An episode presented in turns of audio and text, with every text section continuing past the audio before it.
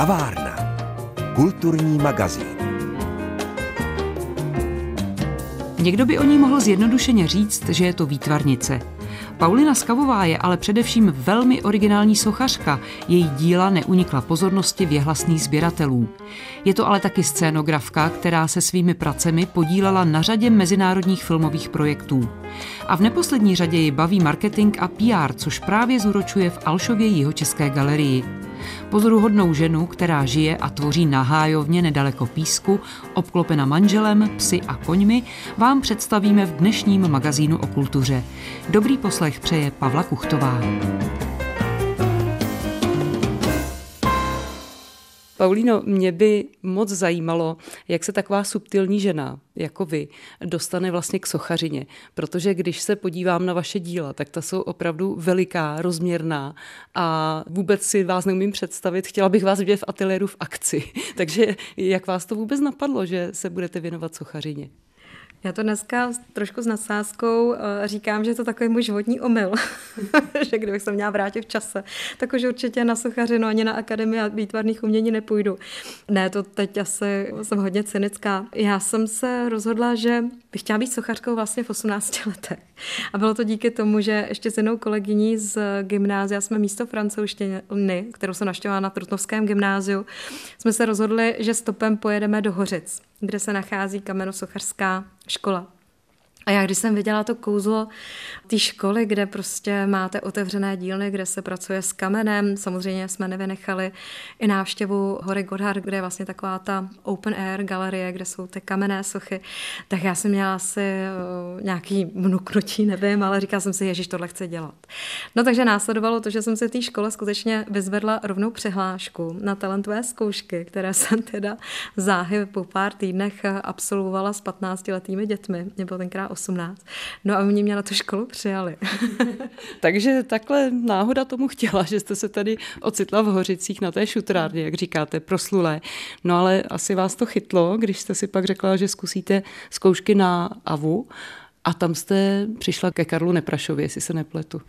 Máte přesně pravdu. Já jsem vlastně ty hořice brala jako zkušenost, nebo takhle příležitost dohonit to, co jsem zameškala, protože tam jsem najednou věděla, že formát uh, není vůbec žádným limitem. Chcete udělat velkou kresbu, tak si napnete papír na zeď a můžete dělat obrovskou kresbu. Najednou jsem věděla, že může kreslit podle živého modelu. Vlastně úplně se mi otevřel ten svět a já jsem měla štěstí, že jsem tam narazila vlastně na skvělý spolužáky, ať to byl třeba Lukáš Wagner, sestry Melkusovy, s kterými mě pak pojilo dále to, že jsme spolu pokračovali na té akademii, kteří už ale za sebou měli ty tři roky té průpravy přípravy této neuvěřitelné volnosti. A já jsem vlastně vynaložila veškerý úsilí pro to, abych to všechno dokreslila a domodelovala. A je to něco, na co se dneska už třeba tolik asi, já nevím, nehledí nebo nekouká, že i to umění je ve velké míře řemeslo. A stejně tak, jako když chcete hrát dobře na klavír nebo chcete sportovat, tak eh, tam je potřeba ta kondiční příprava. Takže já jsem si ty hořice stanovila jako kondiční přípravu abych eh, měla nakresleno a abych nevybírala z deseti kreseb, ale třeba ze sta a vybrala opravdu na ty domácí práce to, co, to, co by prošlo.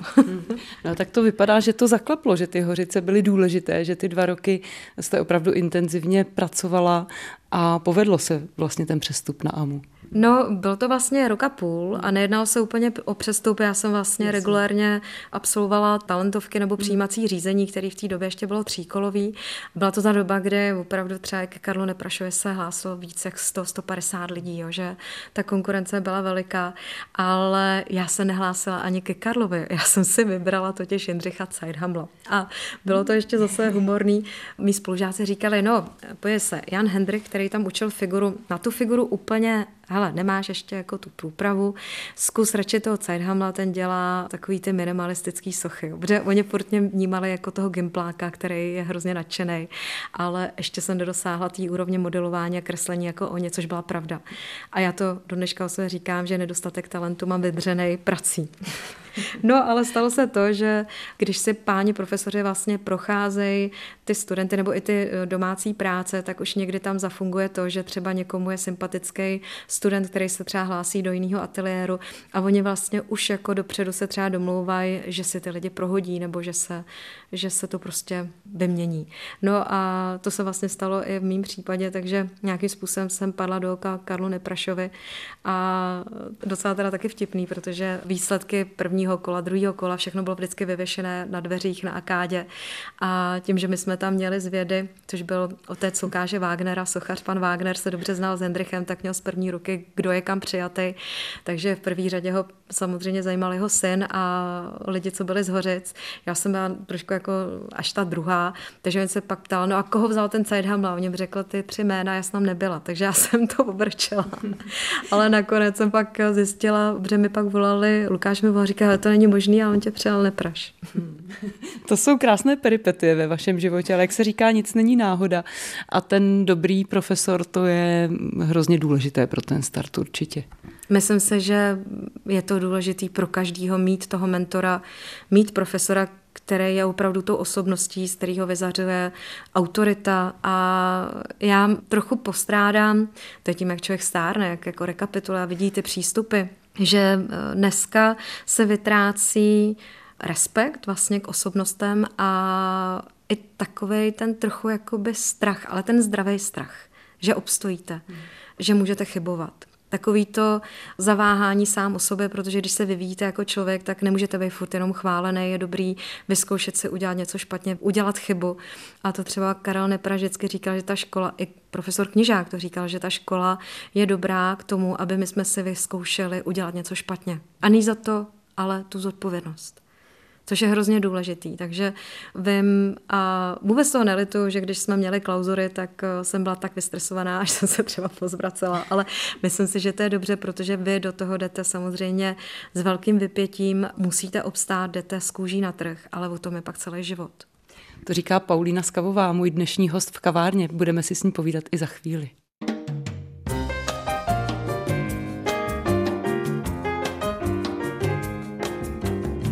Kavárna. Kulturní magazín. Hostem dnešní kavárny je Paulína Skavová, sochařka, ale i žena mnoha dalších eh, umění. My si o tom budeme dneska povídat, ale já bych zůstala u toho, jak těžké je vlastně pro mladého umělce opustit školu a postavit se na vlastní nohy. To si vůbec neumím představit, že ještě žena, sochařka, vlastně se snaží prosadit v tom dost mužském světě a jak se tohle to povede? No, já jsem ještě na akádu šla s takovým jakoby záměrem, jsem si říká, fajn, chci modelovat, chci být sochařka. Úplně jsem to nedomyšlela, jak se tím uživím. Ale říkala jsem si, můžu restaurovat, můžu učit. Furt tam byly takové jako cesty, kterými si spousta z nás ateliéru třeba přivydělávalo už, uh, už na škole. A další takový můj velký sen byla právě třeba práce pro film.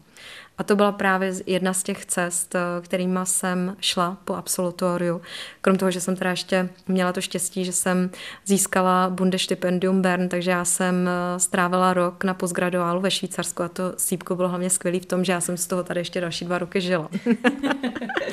a první práce pro film, na kterým jsem pracovala, byl letopisy Narnie, kdy jsem byla taková ta holka pro všechno v těch ateliérech, učila jsem se ty technologie, ale byla to vlastně skvělá škola a díky téhle zkušenosti pak přicházely další příležitosti. Takže takový první film, na kterým jsem se už vlastně podílela autorsky, tak byl vlastně film Protektor od režiséra Najberta, který vlastně byl velmi úspěšný, co se týče ocenění Českého lva. A tam jsem vlastně celkem dělala pět soch, který hráli v té scéně v Rudolfínu, kde byla takzvaná Hitlerova sbírka umění. No a když nebyl film, tak jsem restaurovala, takže jsem třeba restaurovala na chrámu svatého Víta, což bylo kouzelný, protože nikdy jsem neměla Prahu tak na dlaně, jako když jsem byla na tom Paléřově schodišti vlastně, eh, na tom venkovním trifóriu. Krom toho ještě teda občas spolupracuju třeba i s divadlem. Takže ráda přijímám výzvy. Restaurování dneska se už moc jako nevěnuju, protože to je řemeslo, který je dobrý, když eh, v něm zůstanete. Takže pro mě jsou mnohem zajímavější právě takový ty kreativní výzvy, kde mám navrhovat masky nebo sochy a kde vlastně hlavně vytvořím sochu, která v tom prostředí toho filmu nebo toho divadla vlastně ožije díky interakci těch herců. Jo. To je, to je vlastně takový ten svět, který, kterým ty sochy fungují. Těch spoluprací s filmem není zrovna málo. Máte jich už řadu za sebou a teď aktuálně, myslím, pracujete na nějakém dalším projektu. Co to je? Já vlastně už eh, od roku 2020 eh, spolupracuju s architektem Ondřejem Nekvasilem na filmu Wheel of Time. Jinak Ondřej Nekvasil byl ten, který si mě přizval i do realizace filmu Protektor. Mm. Takže ta spolupráce už je dlouholetá a vlastně eh, hrozně si ji vážím a jsem za to hrozně ráda. Takže teď vlastně poslední sochy, který jsem dělala do další série Wheel of Time, což je z produkce Amazon Prime Video, jsem vytvářela sochy, který, eh, ale já to úplně nemůžu prozrazovat, mm-hmm. protože se to teprve bude odvysílávat.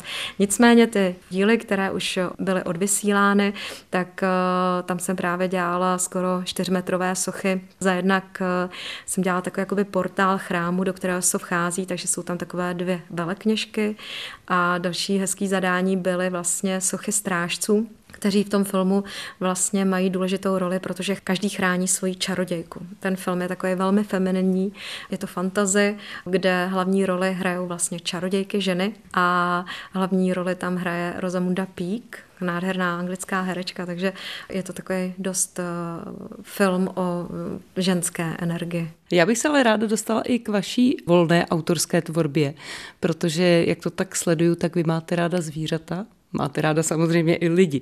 A vám se tyhle ty eh, dva světy docela zajímavě prolínají v té vaší volné tvorbě.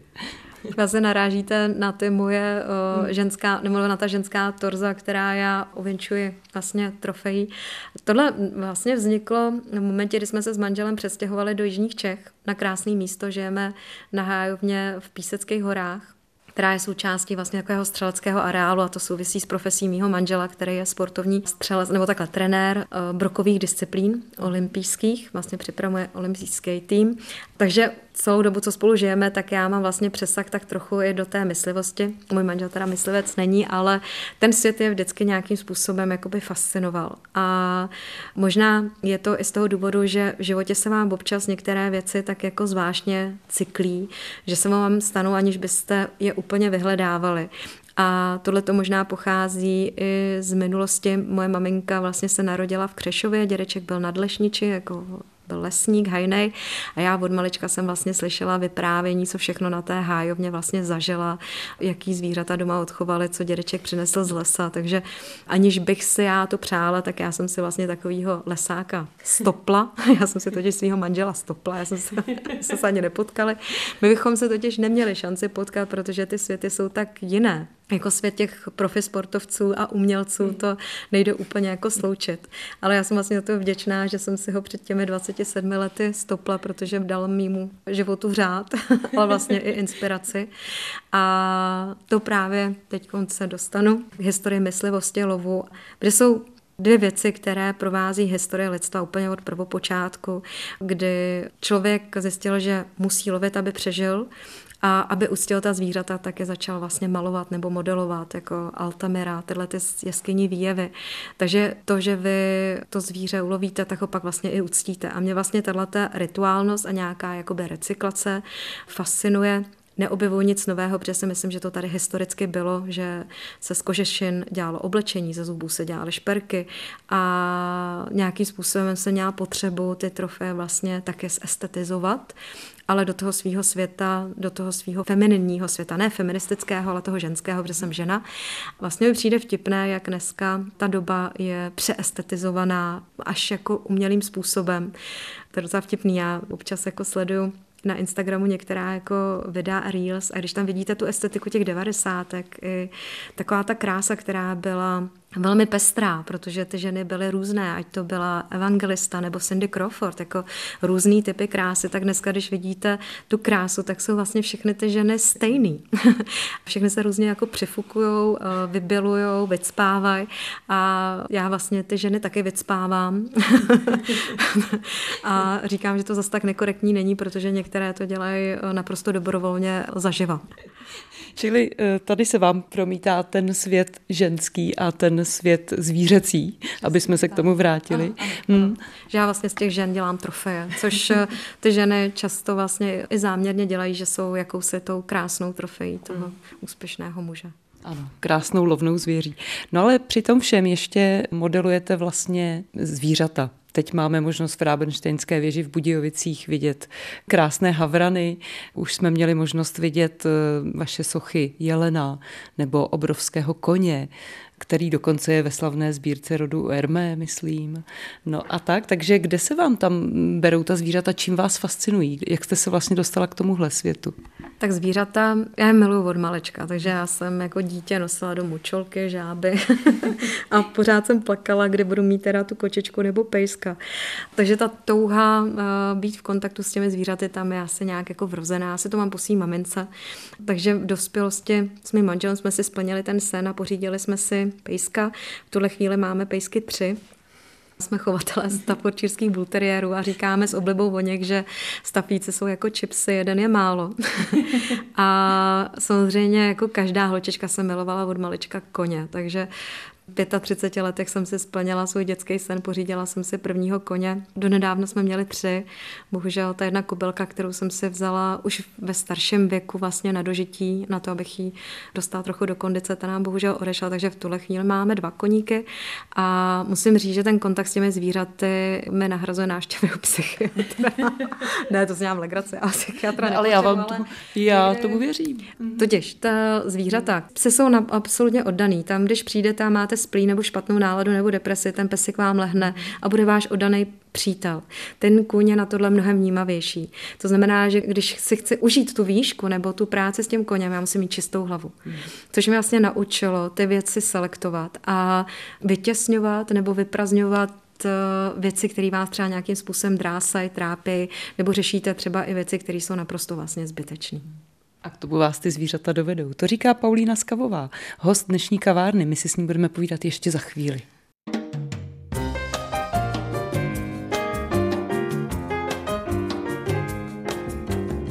Kavárna.